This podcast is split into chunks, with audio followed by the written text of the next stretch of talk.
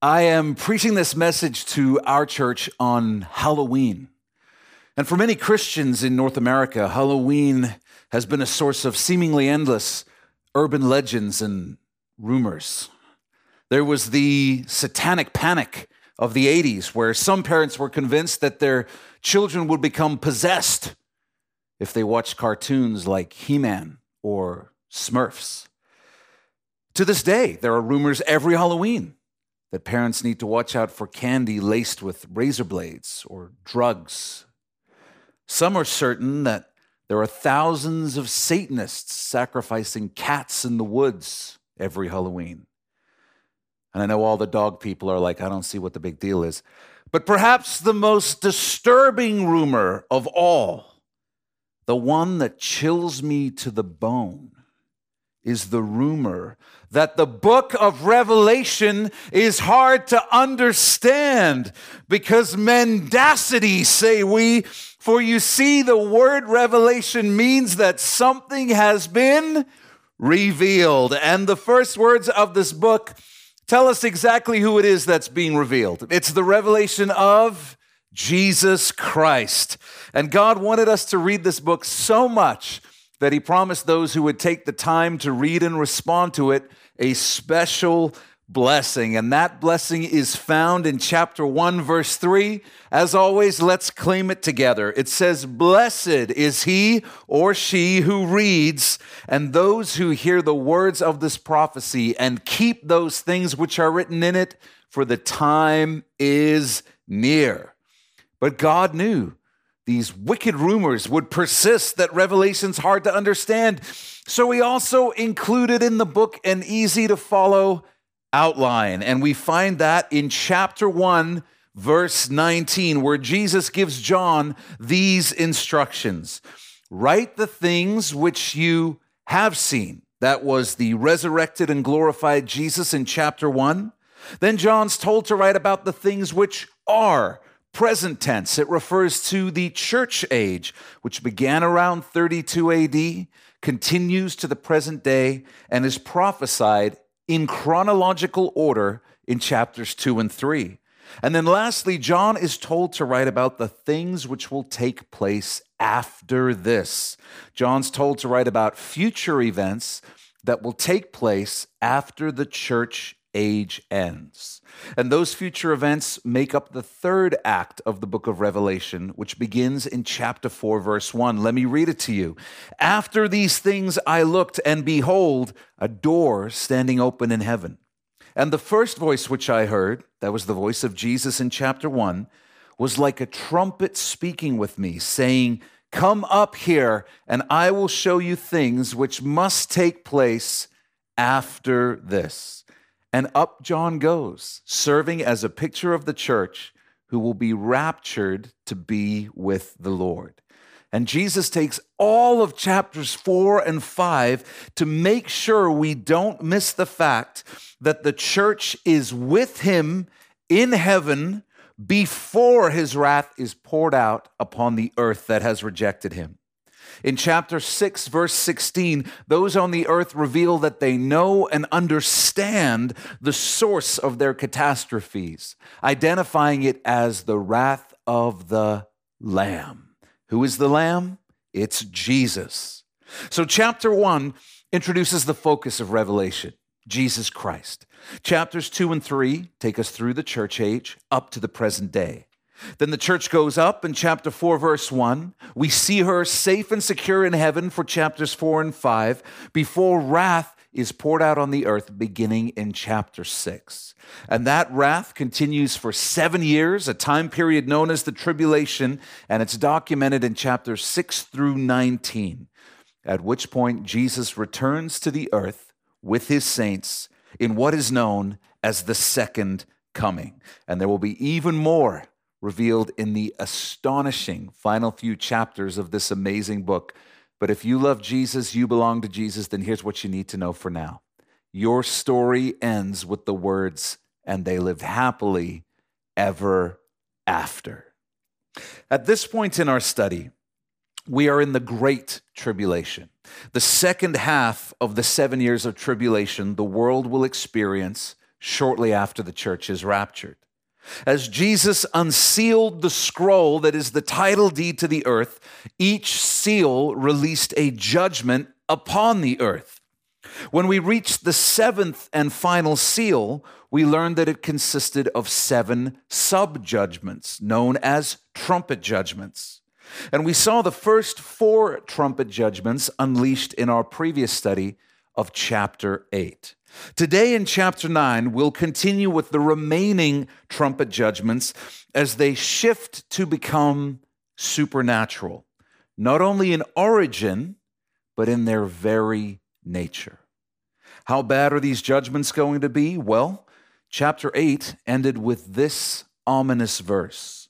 And I looked, and I heard an angel flying through the midst of heaven, saying with a loud voice, Woe, woe, woe to the inhabitants of the earth because of the remaining blasts of the trumpet of the three angels who are about to sound. The idea being as awful as the things that have already taken place have been, there is worse yet to come. They say the best scary stories are the ones that are true. And that's what makes the story we're about to dive into absolutely terrifying. Let's read together in verse 1. Then the fifth angel sounded, and I saw a star fallen from heaven to the earth. So understand what the text says. John is not watching this star fall, he's looking at a star that had previously fallen to the earth. And it says, To him, underline that word, him, to him was given the key to the bottomless pit. That word him tells us that this star is not a what, but a who. Specifically, this is the fallen angel Lucifer, aka Satan. The prophet Isaiah wrote, How you are fallen from heaven, O Lucifer, son of the morning. And Jesus told his disciples, I saw Satan fall like lightning from heaven. So write this down on your outlines. It's your first fill in. The star is Satan. The star is Satan. But what is this bottomless pit or abyss, as some translations render it? In the Greek, it's the word abyssos, abyssos. And if you want a more detailed explanation of what I'm about to share, I recommend that you go to our website and listen to our study on Luke chapter 16, verses 19 through 31. I put the link on your outlines for you. We don't have time today to do an actual study on the abyss, but I can share a few Cliff's notes that will help you understand what's going on here. The Bible teaches a three tiered cosmological model. There are the heavenly places, including heaven, there is the earth, and there is the underworld, known as Hades. There are three distinct areas or compartments in Hades. On one side, you have paradise, also known as Abraham's bosom. On the other side, you have death or the grave. And in between them is this place known as the abyss, this pit, this hole, this gap, also called the bottomless pit here in Revelation. If a person dies rejecting God, their spirit goes to the death side of Hades.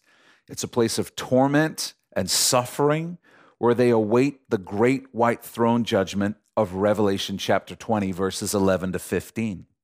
If a person died with their faith in God before Jesus died on the cross, they would go to the paradise side of Hades to await salvation.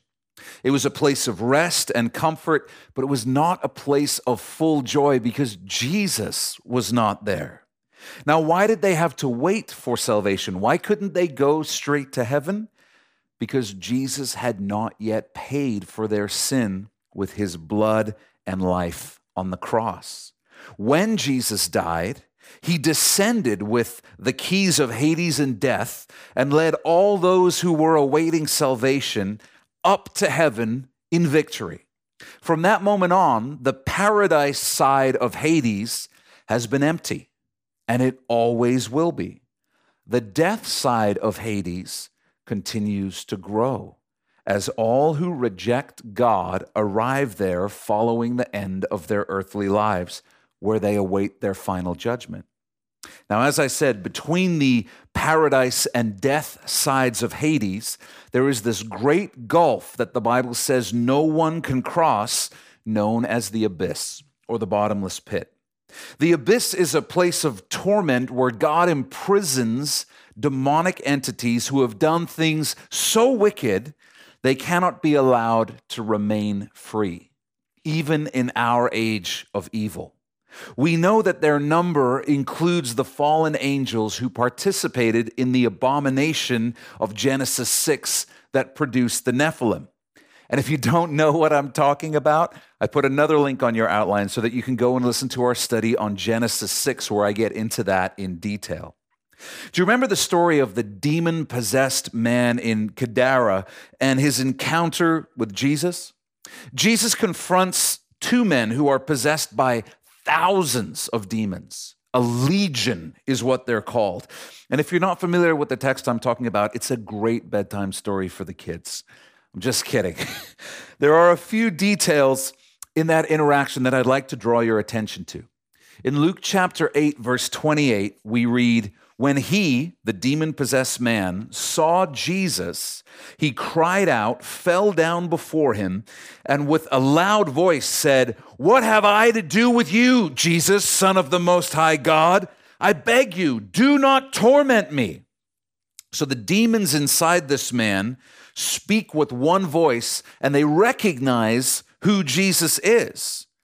But as we just said, they're demons.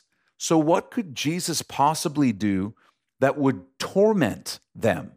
Well, a few verses later, in verse 31, we find the answer. It says, And they begged him that he would not command them to go out into the abyss. The Greek word for abyss is once again abyssos, the same word used in Revelation chapter 9, verse 1 for bottomless pit. It's the same place we're talking about.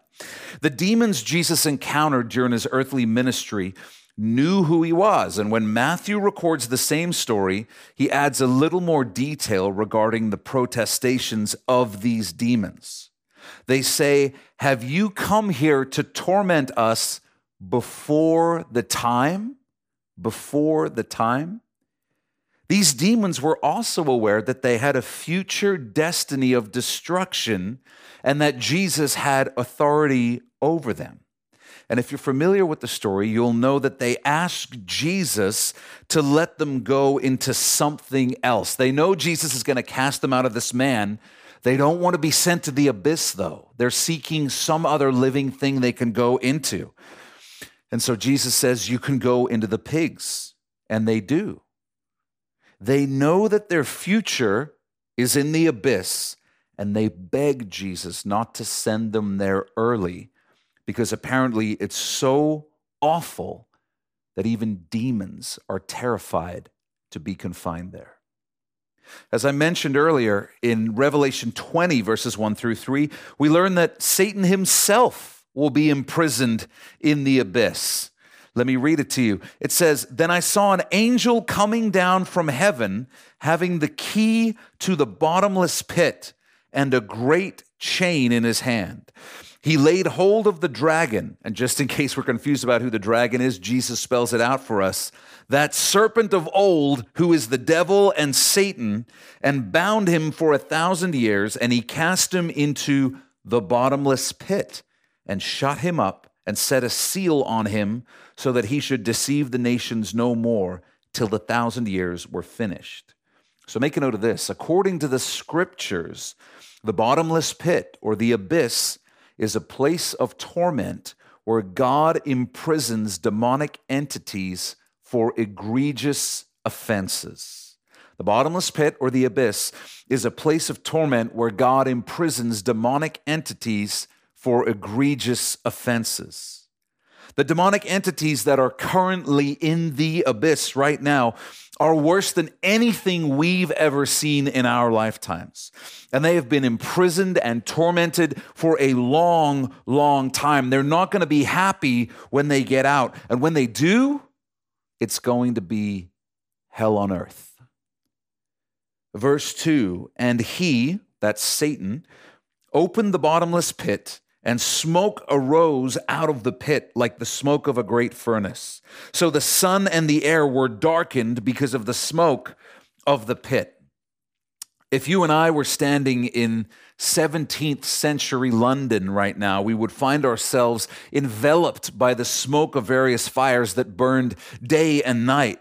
And this was because the intelligentsia of the day had identified fresh air as the cause of the Black Death the plague that killed around one third of Europe's population. Today, we know the real problem was fleas who were spreading the bacteria to rats who were spreading it to people. At the time, such a suggestion would have been viewed as ridiculous.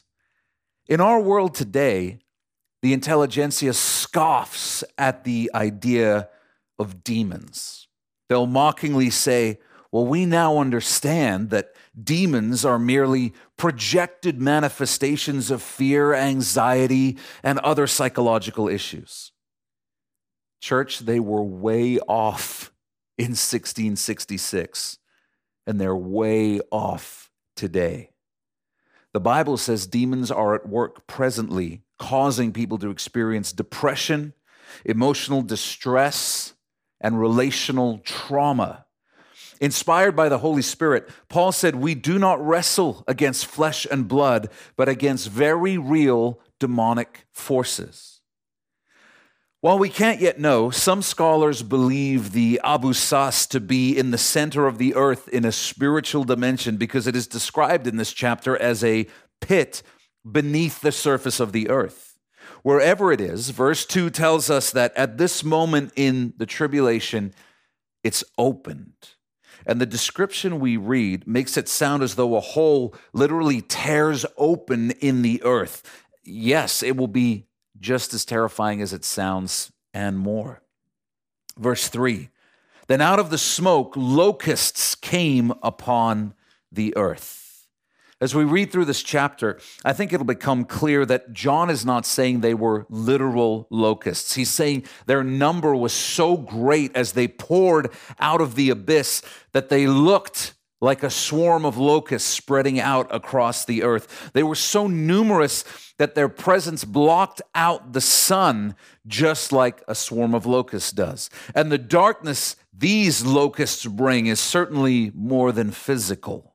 They are an unspeakable evil unleashed on the earth. And I'll share the punchline up front. These locusts are clearly demonic entities of some sort. And our first clue is fairly obvious. They come out of the abyss, they come out of the bottomless pit. It says, And to them was given power, as the scorpions of the earth have power. They were commanded not to harm the grass of the earth or any green thing or any tree, but only those men who do not have the seal of God on their foreheads. Now, there's an obvious parallel here to the eighth plague in Exodus chapter 10. Just as that plague fell exclusively upon those who were opposed to God, so too this judgment shall fall exclusively upon those who are opposed to God the 144,000 of Revelation chapter 7, and those on the earth who have turned to Jesus will not be affected by this judgment, which will only make those on the earth who are affected hate and persecute them with even greater ferocity. Even during the tribulation, the words of 2 Timothy 2:19 ring true. The solid foundation of God stands having this seal the Lord knows those who are his. Verse 5 And they, the locusts, were not given authority to kill them, to kill people, but to torment them for five months. Their torment was like the torment of a scorpion when it strikes a man. The Bible describes these things that come out of the abyss as being like locusts, and it says they torment men like stinging scorpions. But we also see they must have permission to do this. Verse 3 says they were given power. Verse 4 says they were commanded. And verse 5 says they were not given authority to kill them. Satan and his allies would love to kill everybody on the earth because it would prevent anybody else from being saved. It would damn as many people as possible to hell for eternity. Instead, the Lord grants them permission to torment those upon the earth that they might repent. As always, God is calling the shots, and these demons are subject to his authority, as is Satan. For those on the earth who are opposed to God, this torment will last for five months, we are told. Verse 6 tells us the effect of these horrific locusts. It says, In those days, men will seek death and will not find it. They will desire to die, and death will flee from them. That is dark. Because these locusts are demonic entities, we can assume that the torment they inflict is not only physical, but also spiritual in nature. What we're likely talking about here is millions and millions of people being possessed by demons, just like the man in Gadara that Jesus encountered. It will be so unbearable to be possessed by these demons that people will want to commit suicide, but will be unable to. And that's what we see when the Bible tells us about cases of demonic possession. The person is not in control of themselves, so they can't kill themselves even though they want to end it. They're just tormented. They cut themselves, they harm themselves, they hurt themselves, but they don't kill themselves. And even if they could get a knife or a gun or some pills, it won't work. It won't work during this judgment. This torment will be inescapable. Just as literal locusts destroy all traces of life, turning once green fields into deserts, this demonic swarm will destroy all traces of life in those who refuse to turn to the Lord, turning once sovereign men and women into literal slaves of darkness. God is giving those who reject his offer of salvation a preview of the alternative. These demons will be their brethren for all eternity, where suffering and unfulfilled desire for death will continue forever. Men will seek death and will not find it. They will desire to die, and death will flee from them. Tragically, we'll learn that few, if any, will repent. And this will go on all over the world for five months. It'll be a horrific time. Would you write this down? Because the torment of the fifth trumpet is likely demonic possession, tribulation saints are unaffected. Because the torment of the fifth trumpet is likely demonic possession, tribulation saints are unaffected. Verse 7 gives us more details about these things that come out of the abyss. It says the shape of the locusts was like, meaning John's doing his best to describe what he sees with his limited vocabulary because he's never seen things like this before.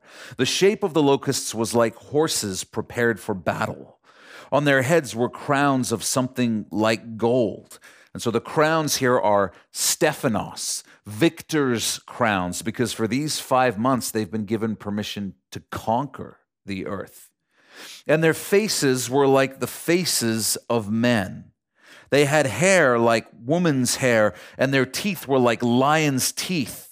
And they had breastplates like breastplates of iron, and the sound of their wings was like the sound of chariots with many horses running into battle. They had tails like scorpions, and there were stings in their tails. Their power was to hurt men five months, and they had as king over them the angel of the bottomless pit, whose name in Hebrew is Abaddon, but in Greek, he has the name Apollyon or Apollo. If you actually imagine this thing in your mind, it, it, it's terrifying. And again, I believe these are pretty clearly demonic entities, almost certainly fallen angels in their true revealed form, not disguised as human beings.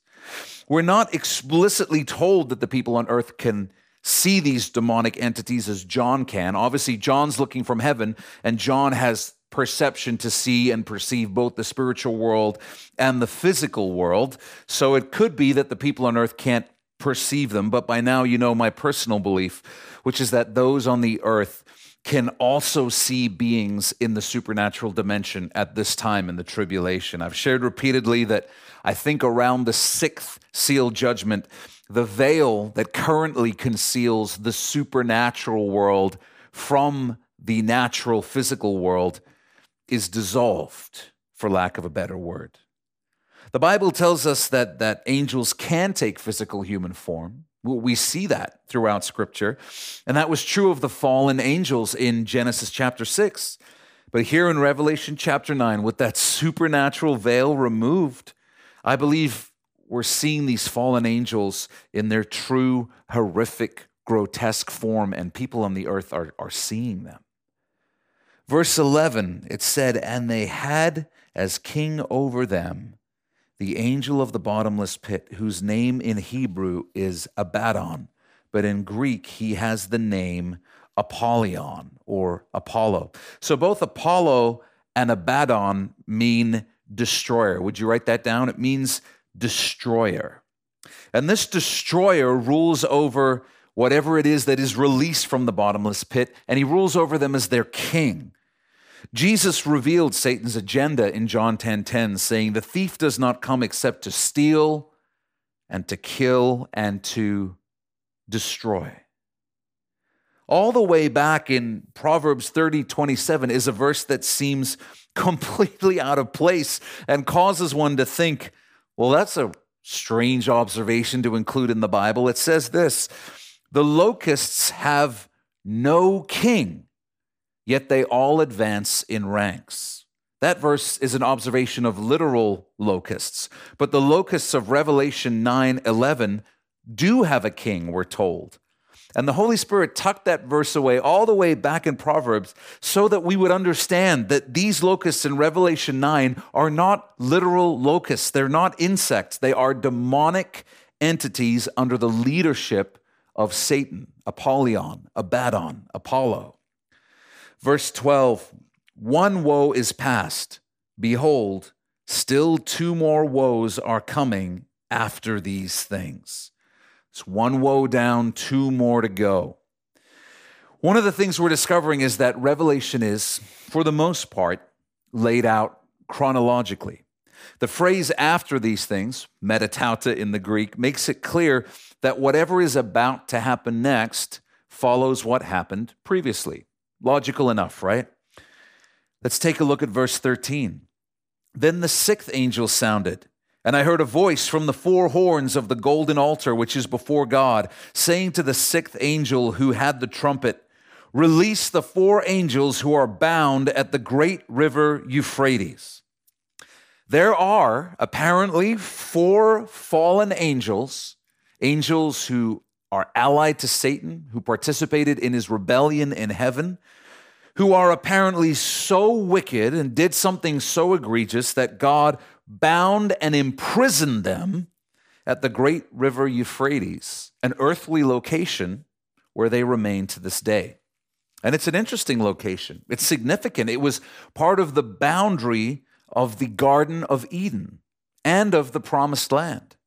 That region, you should know this, Mesopotamia, is the cradle of civilization. And as we shall see in later chapters, it will also be the casket of civilization.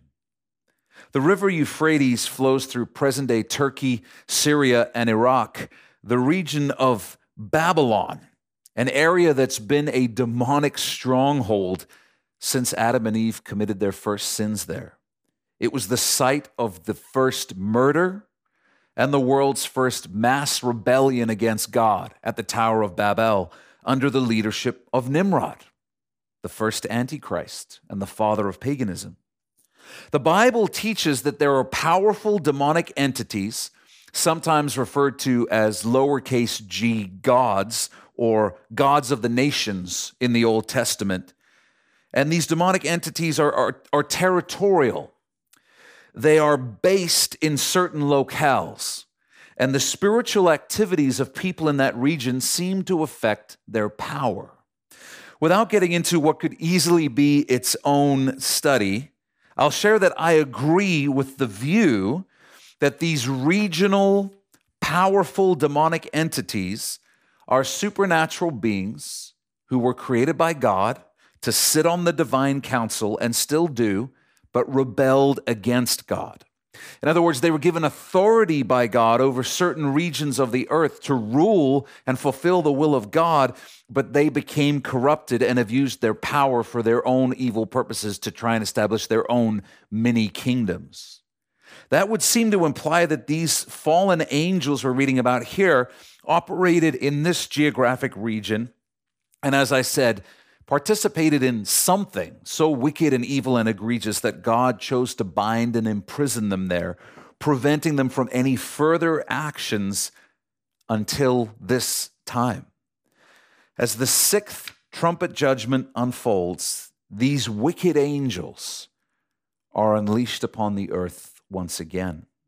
In verse 15, it says, So the four angels who had been prepared, and then underline this, for the hour and day and month and year were released to kill a third of mankind.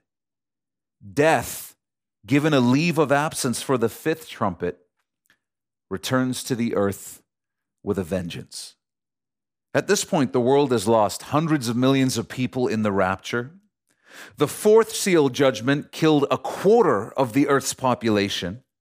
A great multitude has been martyred. Countless people have been killed by the other judgments, and now a third of those still left on the earth are wiped out. Conservatively, we're talking about the deaths of over 3 billion people by this point in the tribulation. And I had you underline the phrase the hour and day and month and year because it's just one of those little clues that Jesus put in the book of Revelation to let us know that this is not all allegorical. It's not all spiritual or mystical. It doesn't apply to all of church history. This is about a specific hour, day, month, and year. Jesus could not be clearer. Verse 16 Now the number of the army of the horsemen was 200 million. I heard the number of them. So John doesn't count this army. He's not like one, two, three, four, five, six, seven, eight. He's told that they number 200 million. And there are a couple of possibilities regarding the identity of this army. Some say could be a human army. And this idea gained significant traction when people were stunned by China's claim in the May 21st, 1965 edition of Time magazine that it could field an army of 200 million people with just a month's notice. Now, it may be that at this time, an, an army from a country or countries that do not want to submit to Antichrist leadership revolt against him. They refuse to follow Jesus, but they also refuse to follow Antichrist. And the war their march sparks kills countless millions of people. That could be the case. But, but as I've read John's description of this army, I've read how they came to be, as I've noted the supernatural shift that happened with the fifth trumpet, as I've noticed that they are led by these four fallen angels released from the Euphrates, it, it's my personal belief that, that this is an army that is demonic in nature. The supernatural and natural worlds continue to collide and merge at this time as these supernatural entities cause physical death and destruction upon the earth. Now, it may be that there are some human beings working in partnership with this demonic army, but I think John is most likely describing an army of supernatural beings. And as I just went through this and read it over and over again and read these descriptions, I, I just think that it doesn't line up when people say, oh, this is a description of military equipment. There's no military equipment that looks like a lion's face. The blades of a helicopter don't look like woman's hair. These are just extreme stretches for us to take with the text. And I changed my position on that for those of you who go way back with me. And I'm, I'm pretty sure, very, very confident that this is a supernatural army, not a natural army of 200 million people after billions have been devastated and the earth lies in complete destruction. There's, I just don't see it. So, would you write this down? While this army may include some human participants, it is led by four fallen angels and constructed of demonic entities. So while this army may include some human participants, it is led by four fallen angels and constructed of demonic entities. In John's day, the east was considered anything east of the river Euphrates. Remember the Magi, the wise men who brought gifts to Jesus the infant? They were described as being from the east, even though we know they likely came from Babylon, not an area we think of when we use the term the east. To John, India would have been the far east. Essentially, anything east of Jerusalem was the east. All we know for sure is that this army of 200 million is going to come from east of the river Euphrates. And if you find the idea of a supernatural demonic army crazy, you should know that there is a precedent for spiritual armies in the Bible. In 2 Kings chapter 6 verses 13 to 17, we read about the prophet Elisha who prayed for his assistant to see into the spiritual dimension at a moment when they seemed to be doomed. What the man saw was an army of God's angels, including horses and chariots. And if angels can organize into an army, then fallen angels can certainly do the same thing. Verse 17, and thus I saw the horses in the vision. Those who sat on them had breastplates of fiery red, hyacinth blue, and sulfur yellow. We don't know the significance of those colors today, but I'm sure it'll be clear at the time. And the heads of the horses were like the heads of lions, and out of their mouths came fire, smoke, and brimstone.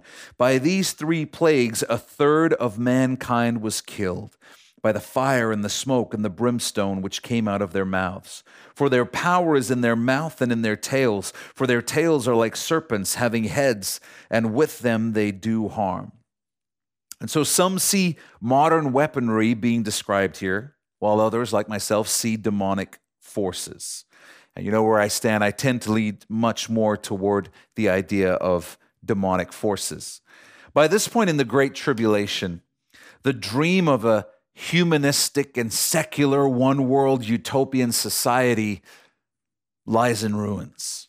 The earth has been devastated by one disaster after another. Most of the population has been killed or murdered. The streets are littered with corpses. Men and women have been reduced to living and thinking like animals. The idea that people have power has been exposed as a joke. Antichrist has been exposed as an impotent fraud. How do people respond?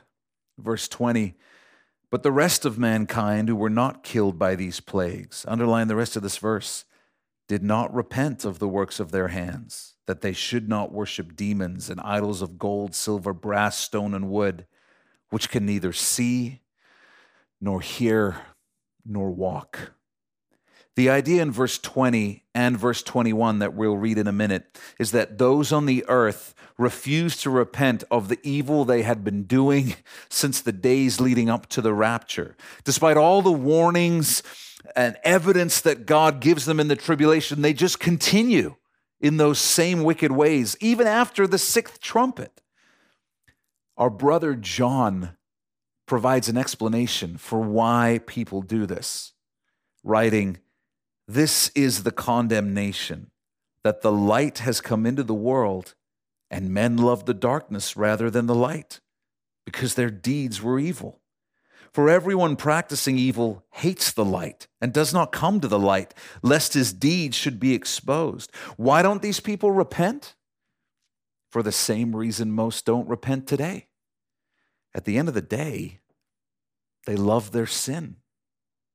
They love the darkness more than they desire the light. They don't want to give up the sins they enjoy in the dark. It may very well be that those on the earth who refuse to repent after the fifth trumpet lose the ability to ever repent.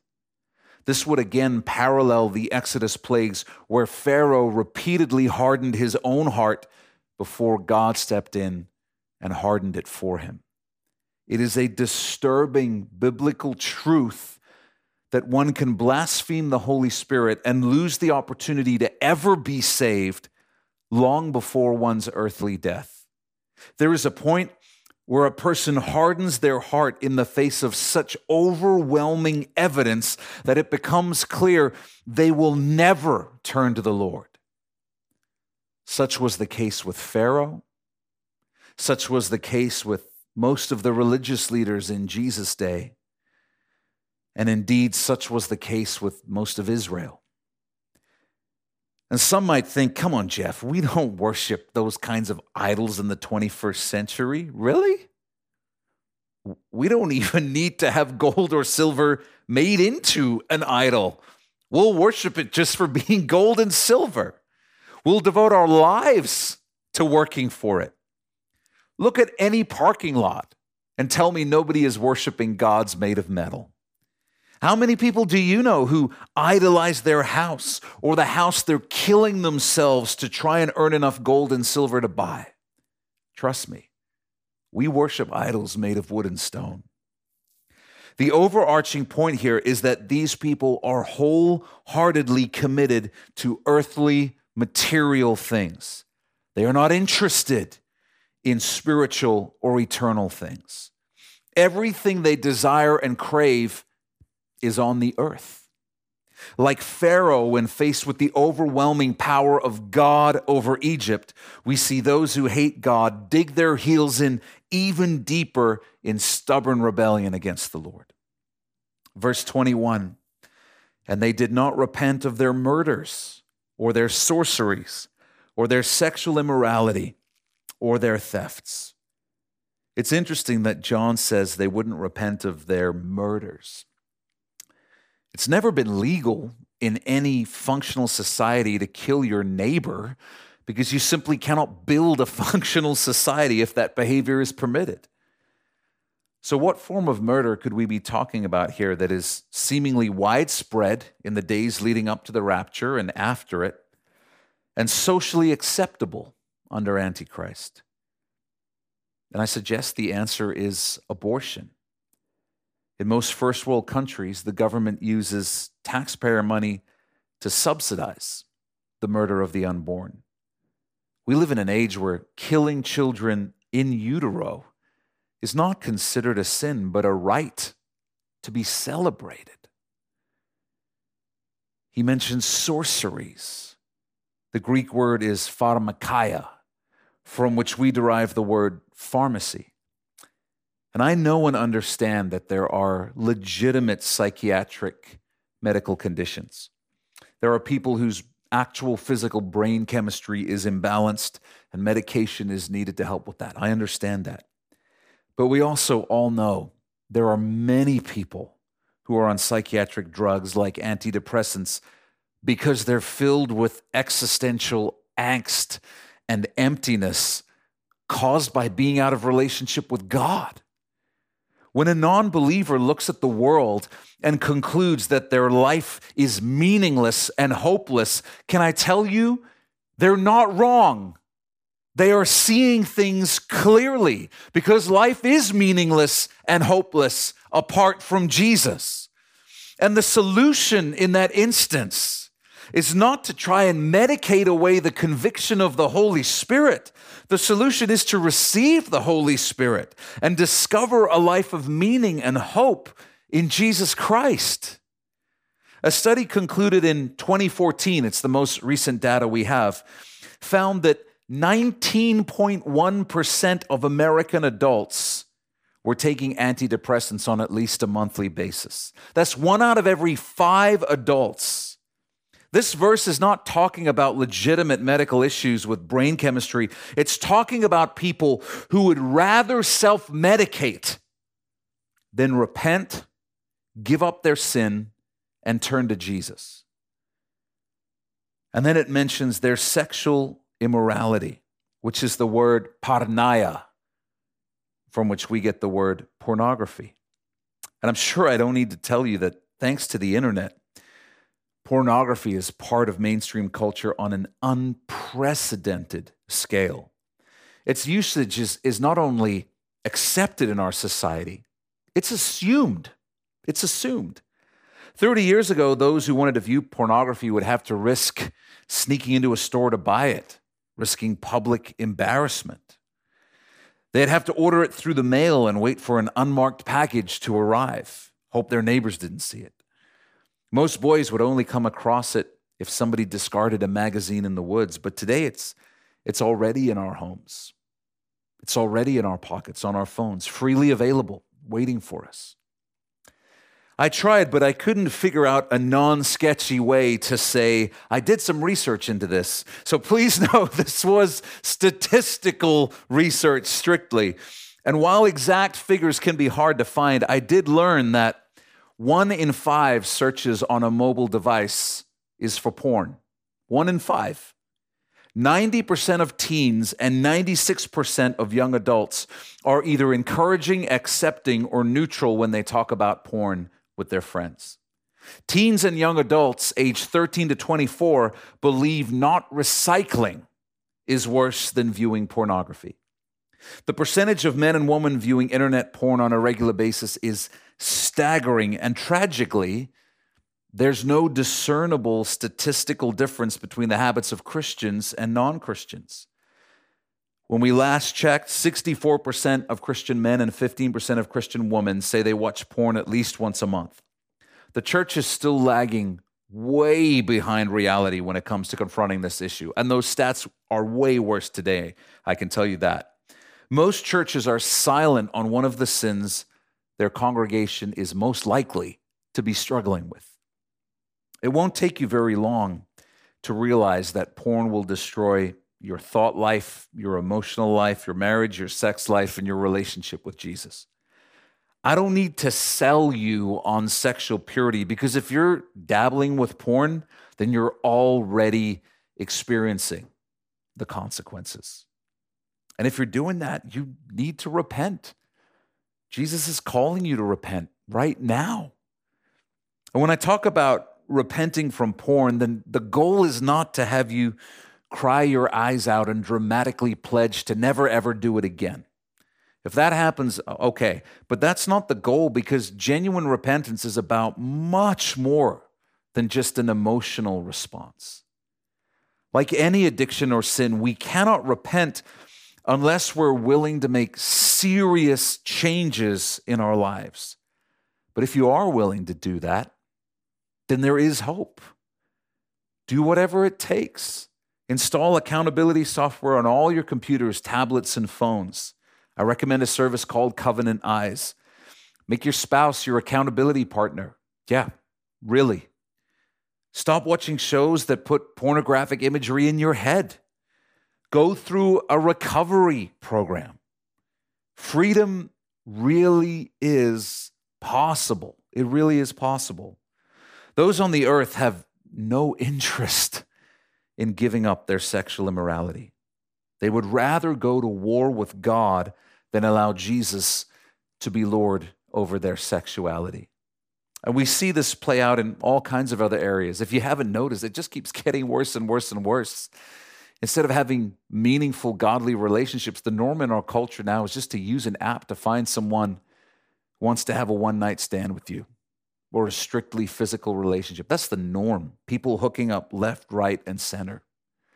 The norm is to have no moral guidelines in your sexuality, but just to have it ruled entirely by your own desires. The only rule is do whatever feels good to you. People won't repent of that, even in the tribulation. Even in the tribulation.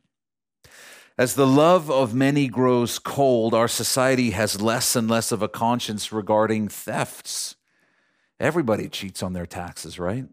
Everybody fakes sick days. Everybody overbills for their time. Everybody cuts corners and helps themselves to things they want but can't afford. It's okay to steal from a wealthy corporation, right? And if you think thievery and corruption are bad today, what do you think it's going to look like in the great tribulation after all these judgments when it's every man for himself? I would argue that as we look at the world around us today, we already see a society that refuses to repent of these types of behaviors. I would be negligent if I ended this message without asking you the single most important question that exists Are you saved? Are you saved? And let me be clear what I mean by that. Do you believe that without Jesus, you are trapped as a sinner who cannot make themselves clean enough for God? Do you believe that? Do you believe that Jesus lived a perfect life in your place and then died on the cross for your sins so that you could be forgiven and accepted by God? Do you believe that? Have you accepted Jesus' offer to trade his life for yours? Do you believe that your life now belongs to Jesus? Is he your God? Is he the master over your life? Have you given him the authority to call the shots in your life? Or are you still living however you want? Listen to me. If you're not saved, you don't know how many more chances you're going to get. So don't say, I'll think about this tomorrow, next week, next month, next year, in a few years. Life's so crazy right now. This may be your last chance before your heart becomes so hardened that there's no way back. This may be the line where God says, You've had enough revelation now. If you don't want it now, knowing everything you know, everything you've seen, everything God's revealed to you, if you're still not interested, you're never going to be interested. The Bible says four times today, if you will hear his voice, do not harden your hearts. If the tribulation teaches us anything, it's that God will do whatever it takes to make it clear just how desperately we need him. When it comes to our salvation, all options are on the table. God loves us enough to let the bottom fall out of our lives if that's what it takes to make us realize that we're lost without Him.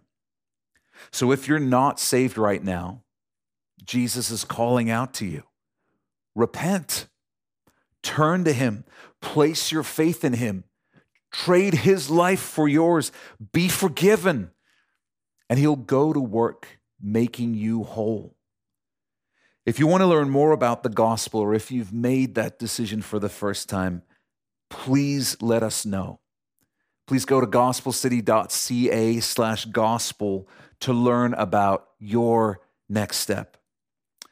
For those of us who are saved, the list of things that those on the earth would not repent of are all ways that we can give Satan a foothold in our lives. We may not be able to be possessed as Christians, but we sure can be oppressed, and we can allow that demonic oppression into our lives. And there are many other secret sins, addictions, idols, and substitutes for God that we can find ourselves trapped by simply because we give Satan a crack to exploit in our spiritual armor. If you've given Satan a foothold in your life, Repent today. That doesn't mean you should just cry about it and make a bunch of promises to God that you know you're not going to keep. It means choosing to stop believe choosing to stop believing the lies you've been telling yourself. Lies like this isn't hurting anyone. Lies like I'm doing fine, this isn't affecting me. Repent. Confess to the Lord what you've gotten yourself into and do whatever is necessary. Make whatever changes are necessary to walk in freedom and turn away from that sin. Repentance is in the change, not just the emotions.